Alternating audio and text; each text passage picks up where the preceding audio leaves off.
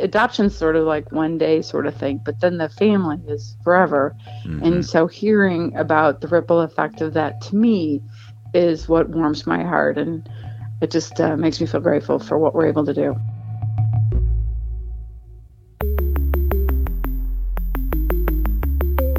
Who am I? Who am I? Who am I? Who am I? Who am I? Who am I? Who am I? This is Who Am I, Really? A podcast about adoptees that have located and connected with their biological family members. I'm Damon Davis, and today I'm bringing you something a little different. Normally, Who Am I Really shares stories of adoptees trying to connect with their birth families. But in talking to so many adoptees, it has become clear to me that there are a lot of people, processes, and policies integral to the adoption of a child, raising a child, and supporting that person's desire to search for their birth family. There are birth parents, foster parents, and adoptive parents. There are social workers, search angels, policymakers and court systems, and advocacy groups all contributing their piece to the adoption community. For National Adoption Month, I'm bringing you a few stories from across the adoption continuum. Don't worry, I still have reunion stories planned, but I wanted to share some other perspectives too. The first is that of a volunteer driven nonprofit organization that raises funds to provide adoption assistance grants to complete the adoption of vulnerable children. The organization is called the Gift of Adoption Fund, and my guest today is Pam Devereaux, CEO of the Gift of Adoption. You may hear me refer to it as GOA. You can find them online at giftofadoption.org. Pam shares a little of her own story of being personally driven to help others, the mission of Gift of Adoption, and how she hopes many more of us will consider donating to charities that support adoption because ultimately, the welfare of all children is on all of us.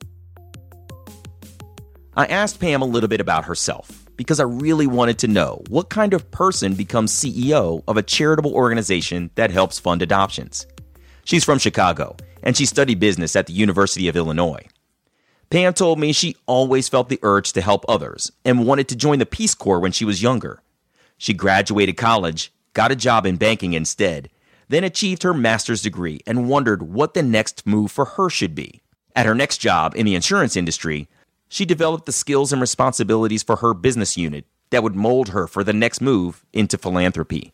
In the 1990s, Pam joined the Make a Wish Foundation. I guess I really thought um, in college that I would end up helping out, you know, maybe going into the Peace Corps or something like that. I think I always had a heart for doing something bigger for others. Make a Wish was really growing in brand and mm-hmm. an organizational structure. And so some of the background I had from Zurich Insurance helped at Make a Wish. And at Make a Wish, I was there almost about eight years again.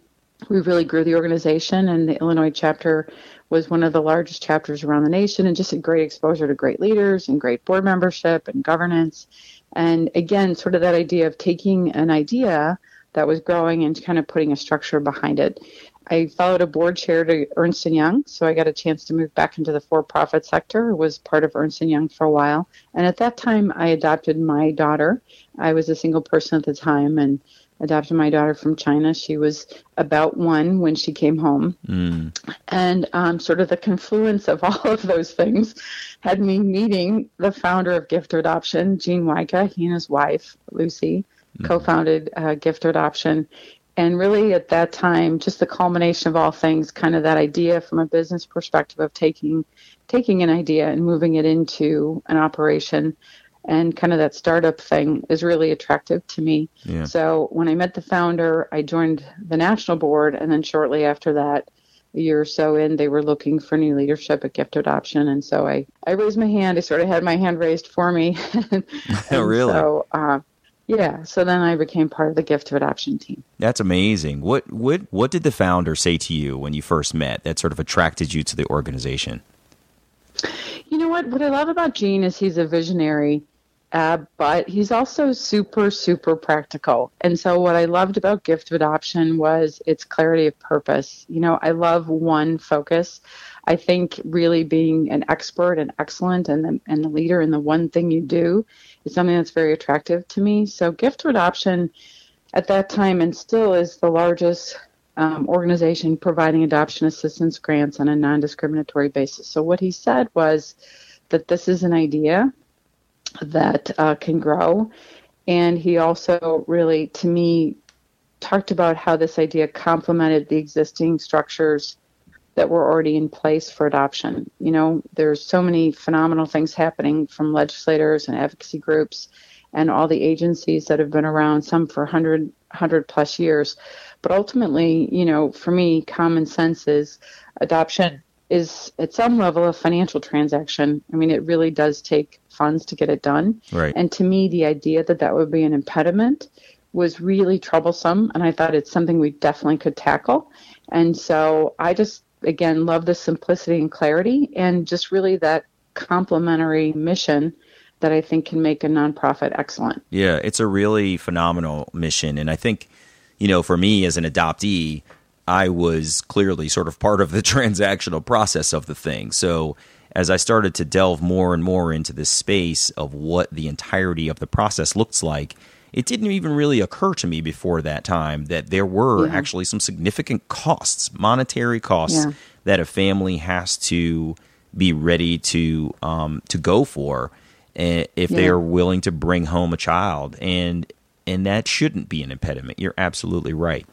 Tell me a little bit about where gift of adoption comes along in the process, and and so you've said just say it again, like you give you give grants. Tell me a little bit more about the process of how a family comes to you and where you are supportive to that family in their process. So families uh, come to us in the process. Pretty much, they can come to us at any time. Um, where we interject and where we provide adoption grants is for that last leg of funding. But a lot of times, we'll talk to families. We'll encourage them to apply. We'll actually connect them to other providers. I mean, we love people who have a heart for adoption and um, you know it doesn't cross everybody's mind and when it does you know we're very very interested in keeping that enthusiasm going. I think the dave thomas foundation research shows that one in four families seriously consider adoption for their own family and so we have a big heart for that. But then they go on to say that only um, 2% sort of start the process and one complete the process. And financial barriers are one of the key things that keep people from moving forward or completing an adoption. Wow. so in general we love when people are interested in this and we feel so grateful. That's why everything we would do works because america is the most adoptive nation um, in the in the world. And many families um, one in six families have a firsthand experience with with adoption. So they find us anytime, but mainly when we can provide adoption grants is for that last bit of funding to complete the adoption. So our grants of up to 7,500 usually are the last 10 to 20 percent of costs needed to complete an adoption. Mm-hmm. And so we're really partnering with families who have accredited home studies, who have been matched with a child. Um, they have a bona fide financial need, and we're just that last bit of funding to get them over that hurdle. Mm-hmm. I'm on the Capital Region chapter board of Gift of Adoption, and on one of our coordinating calls, a GOA representative said there are times when children in sibling groups may actually be divided if one of the siblings ages out of care. It's heartbreaking to think that sibling groups, the only family those kids know, could be separated if they're not adopted. I shared with Pam that hearing that scenario renewed my desire to be a part of Gift of Adoption because that is a situation we can work together to prevent. Yeah, Damon. So we really follow the vision and the original priority of the founders, which is to really place the most vulnerable children first. So we have tons of people who apply to us. We say yes to as many as possible, but because of um, funding barriers, we're able to only say uh, we, out of every three applicants, we can say one yes to one, and, and we have to say no to two. So again, we want to say to yes to as many as possible, but given the limited financial resources, we continue to prioritize adoption grants for kids who, from our view, are really um, looking at what could be their only chance at having a family. And like you said, these are children who are sibling sets, older, sometimes special needs, physical, um, emotional special needs, just times where this could be their one shot at having a family. This is really who, who we want to prioritize. Pam shared a story that exemplifies the very reason gift of adoption exists. One family GOA helped had been blessed to have their own children, but found themselves desperately wanting to help Haitian children in the aftermath of the devastating earthquake in Haiti on January 12, 2010. Using an adoption agency, they followed the rigorous process of being certified for adoption. But the adoption agency presented them with an opportunity to adopt a sibling group a six month old, a two year old, and a four year old here in the United States. Their family needed to make an adoption plan for them to get a better opportunity for their lives. Pam received the call asking to assist the family. You know, it was so interesting because literally, like on a Sunday evening, I had a call from that adoption agency that said, you know, if this family decides they would like to move forward, we know they're qualified. Can you help them? Can you assist them with a grant? And we said, absolutely. This is what we, this is why we exist. Wow. Um, and so what was really neat though one, one quick thing. So yeah, they said we said yes they said yes it all happened and the children are all merging and becoming close friends. But what was really neat the the dad in the story the adoptive dad had said you know what? It was this wonderful window of opportunity he said because we understood from our agency that if we weren't able to move forward soon or somebody wasn't these children uh, would have been split up and, and not been able to stay together as siblings. And he said that his mom this this adoptive father's mom had in fact been in foster care and had been split up from her siblings. So he said it was like this unique, wonderful way wow. to sort of write write that. Yeah. And uh, you know, he said we went forward in faith, and he said we just duty calls, and so now they're just this happy regular family. That's really amazing. That's that's really incredible. Pam and I chatted about the entire continuum of adoption. So I asked her what elements she would like to see changed. One idea was that we need to get the real stories of adoption out there, being realistic about the fact that just like any other home, we're talking about children, families, and all of the complexities of family dynamics. Pam also said that many people who aren't directly involved in a child's adoption don't know how to get involved to help, and that donating to Gift of Adoption is a great way to do more. I think, you know, there'd be a lot of agreement around the idea that, you know, you want to debunk any misconceptions about it. Illusions, you know, that are overly positive or disillusions that are overly, you know, I mean, it's it's family, it's children, it's life, you know, it's happy, it's messy, it's all those things. And so I think really just debunking any kind of misconceptions about, you know, children who are adopted, adoption, the process, all that stuff. So I think just getting good information out there, and I think there's a lot of tremendous work being done for that by National Council for Adoption. There's a lot of really good groups. The Congressional Coalition on Adoption focuses on getting good information out there. Yeah. Uh, yeah. So I think debunking any misconceptions. I would also say, you know, for us, we would like people who you know, whose hearts are breaking for children in the United States or around the world who don't have families, for them to get involved somehow. So, gift adoption, you could get involved in an organization by providing funding and seeing adoption as a part of your family's philanthropic priorities. Because I think a lot of people don't know that if you're not adopting yourself, you don't really know how you can help.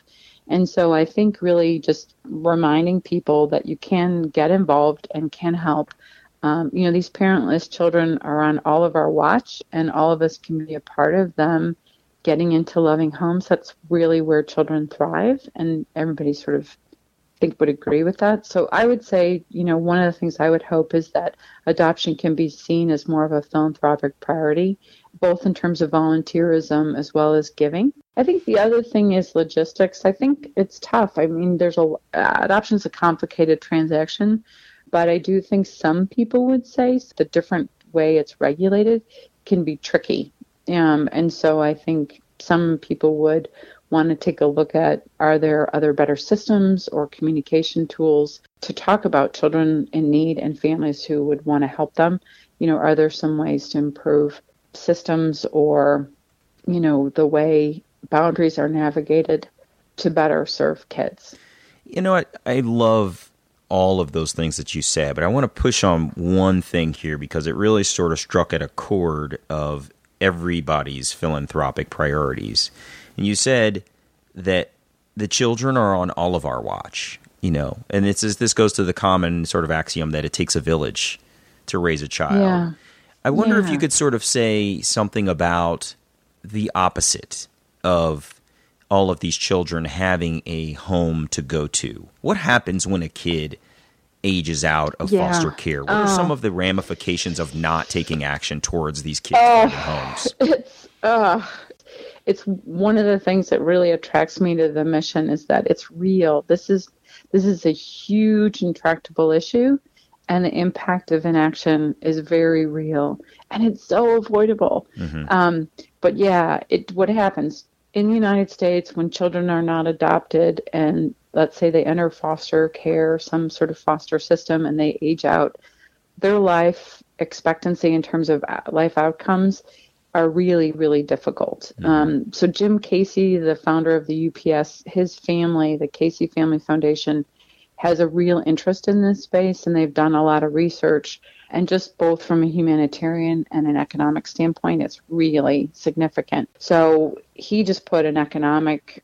note on it saying there's something the cost is something like $300,000 per individual who ages out of foster care in terms of lost income, in terms of social services, in terms of incarceration. You know, these are things that are very difficult, real costs for communities um, when a child doesn't have the benefit of growing up in a family, enters foster care, and then ages out without having a family.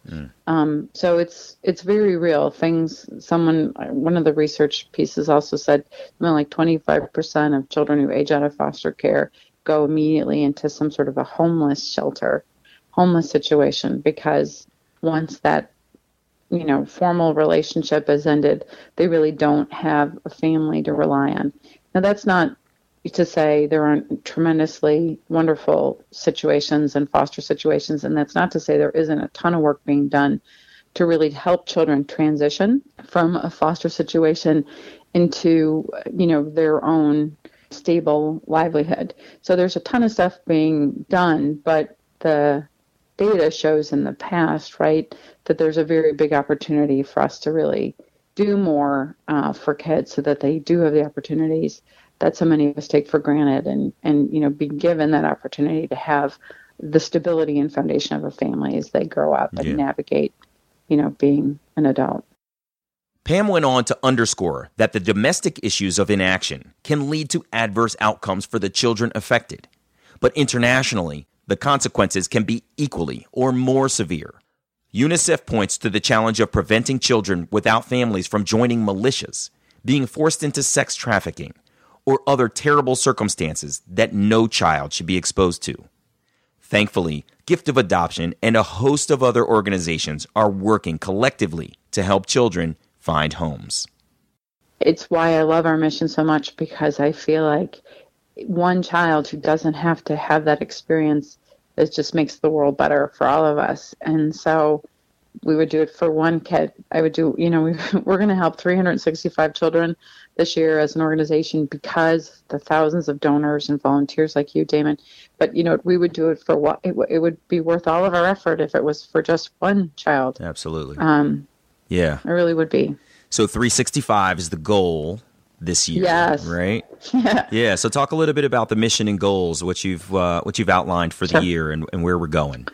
So gift adoption raises money and then we run an operation and the rest of the money we we give away to adoption assistance grants. Our aim is to help 365 children this year. Um, by 2020 we would like to help 500 children a year with the gift of a family. And the way we do it is you know we have fundraising programs. The major uh, thrust of our organization is uh, a chapter based model which you're very familiar with Yeah. so we have uh, 20 chapters around the country full of volunteer leaders like yourself who are devoting their time to raising money and building awareness about gift of adoption. And so those chapters all together raise, you know, close to a million dollars and the rest of the organization, our national board and investor board and all others bring in close to another million dollars. And that's the money we use to provide adoption assistance grants to kids.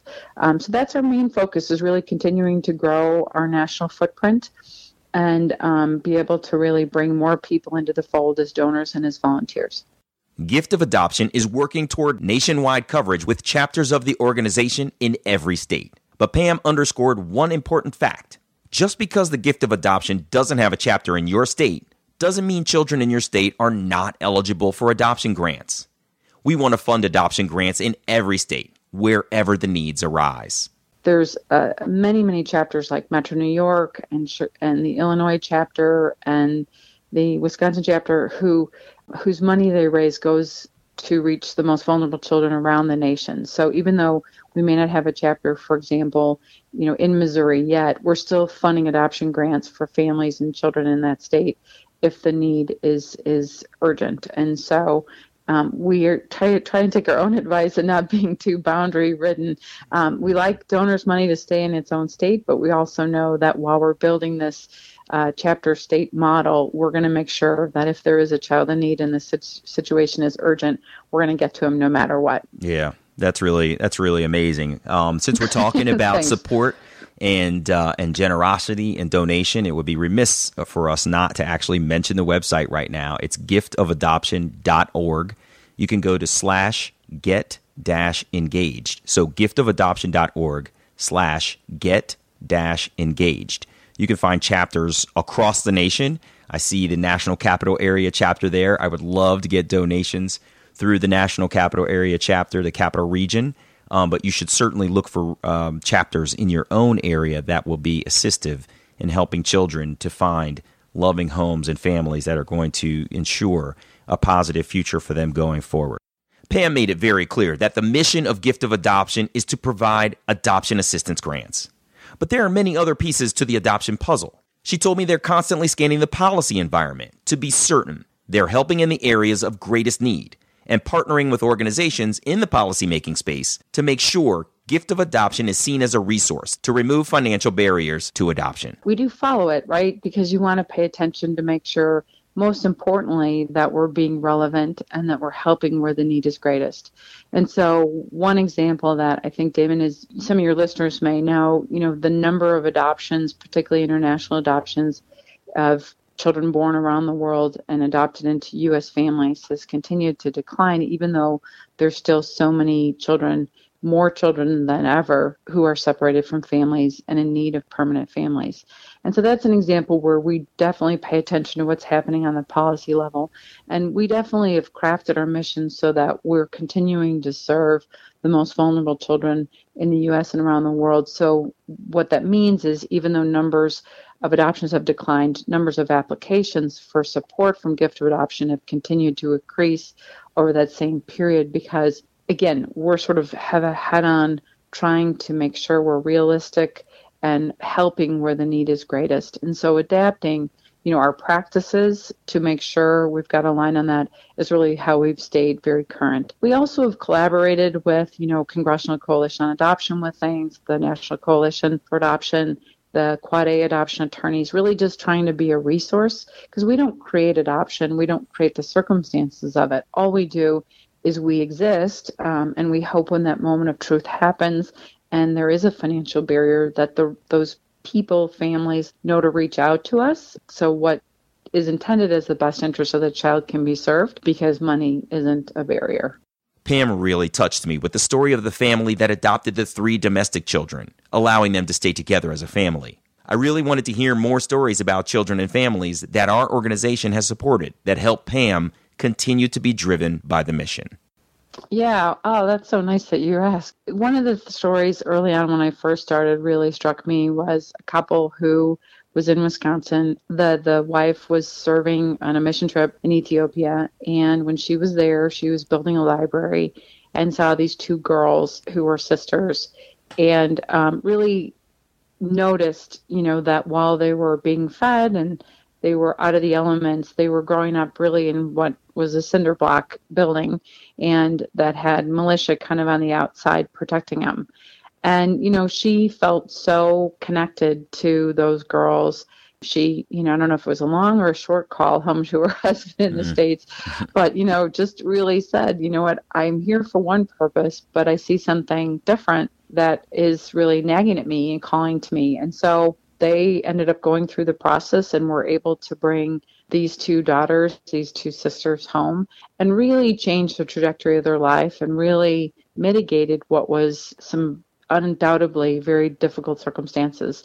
And so um, that was really neat. But then you keep going on And so I got to know this family a little bit, and we stay in touch later. And we say, "Well, how's it going? How how are things now that the the girls are home?" And you know, the first notices were things like, "Well, the kids are doing well, and um, they're now taking swimming lessons at the Y, and you know they are getting tutoring and they're going into certain grades and so you know good stuff. And then the next time i talked to the family I'm like how's it going now? Mm-hmm. they said well it's good. And i said what do you and i said do you have a story for me? And she said well yeah. She's like it's so funny because the other day rick and i were just sitting having coffee and suddenly we heard some yelling upstairs and we were like what's going on? And we realized you know the girls were like fighting si- siblings right? Sibling argument in their native tongue. And she said it was so funny because she said that was the day we realized they were home you know they were comfortable they weren't on good behavior they were just being themselves. Yep. and that was really a day where i was like you know we're a family. That's awesome. So um I think those are the some of the things that really make me feel connected to this mission is that continuity and that adoption's sort of like one day sort of thing, but then the family is forever. Mm-hmm. And so hearing about the ripple effect of that to me is what warms my heart and it just uh, makes me feel grateful for what we're able to do. Remember, Pam said she's an adoptive parent too. I wondered about her own adoption story and how she talks about adoption with her own daughter. She was born in China. Pam was born in the United States and is of Irish descent. Her daughter is in high school now, so they don't think about adoption as much as they did when her daughter was younger. But it is an open topic in their home. Pam said, You have to know your child to learn how to comfortably talk about their adoption with them. Early on, you know, she was very concrete and very tactile. And so we literally would look at documents. We would look at paperwork. Um, we have it all in a special, like, fireproof safety box. You know, all of our original passport and medical things. Mm-hmm. And I will tell you, while it doesn't come up a lot, you know, we live in the Midwest, so if there's ever, you know, a, a tornado warning or whatever, I can promise you, Leah does grab that box and make sure it goes with us to safety. You know what I mean? Yeah, right. So it's these little unconscious things that she it's it's there you know this is her heritage right. these are her roots she's in high school now and she's fortunate to be in a high school that teaches mandarin and she decided you know to to take that language i think as a way to continue to learn more about her culture and heritage. I'll say we were laughing. So i've been know i'm married and my husband had two children so there's five of us in our family. And for 16 her 16th birthday leah wanted to get a ring that had a birthstone from for my birth her birth month uh, my husband's birth month and her two brothers birth month and um so I was, you know, my husband, of course, like that sounds like an expensive ring, but I was laughing, thinking, "Wow, we gotta, we gotta step up, man. She's, we're gonna be in a ring. Like she's, this is, this is her family. She's serious. That's awesome. You know, it was just uh, neat. Yeah, neat. that's really cool. You've covered everything for me. I was really interested to hear sort of what your own personal perspective was on adoption and uh, and what your mission and goals were for the organization. And it sounds like the core, the the mission driven towards supporting funding grants for families is a driving force in your life and and that is so impactful for each of these families to bring home a child that they can therefore nurture into someone really special. I think it's just an amazing organization. I'm really thankful to Thank be a part you. of it and I, I really do appreciate uh-huh. your leadership in the space. Oh, it's been my pleasure, and I'm so grateful to work with you. It's really, I feel like it's so worthy of our time, and I just am so moved by your generosity. Thank yeah, you. No, it's my pleasure. Um, I'll just say that the, the capital region of the Gift of Adoption Fund is currently working on our own drive. We have the Fall for Families event coming up on November 2nd, and we're specifically looking for donations because, as Pam said, we can make it a family philanthropic priority to support children going into adoption, but we have to support the families who are going to be uh, the loving homes of those children as well. So do me a favor, go to giftofadoption.org, look for the various chapters and the chapters link at the top of the page, and you can find the capital region. I would love to get a donation from everybody who's listening because this is such a priority for all of the children out there that need a home and a place to go. So, Pam, CEO of the Gift of Adoption, thank you so much for your time today. I really appreciate it. Oh, it's been my pleasure. Thank you. Sure. All the best. Take care. Bye bye. Bye bye. Hey, it's me. It was such a pleasure to talk to Pam and hear her personal attachment to Gift of Adoption's mission. To recap, we raise money to support the adoption of vulnerable children into families. It's a volunteer based organization, and 100% of the money raised goes to funding adoptions. On average, out of every three applications, Gift of Adoption can only help one family. That's a heartbreaking statistic because that's not just one applicant turned down. That's an impact to a child's and their siblings' lives if that adoption can't be completed for financial reasons. So please, go to giftofadoption.org to find a chapter in your area or start a new chapter. I'm lucky to be a board member of the Capital Region chapter, and we're raising funds now for our Fall for Family Funds drive. You can find links to the fundraiser on facebook.com slash WAI Really. I'm Damon Davis, and I hope you'll find something in Gift of Adoption's mission that inspires you, validates your feelings about supporting adoption, or motivates you to get involved and donate or volunteer.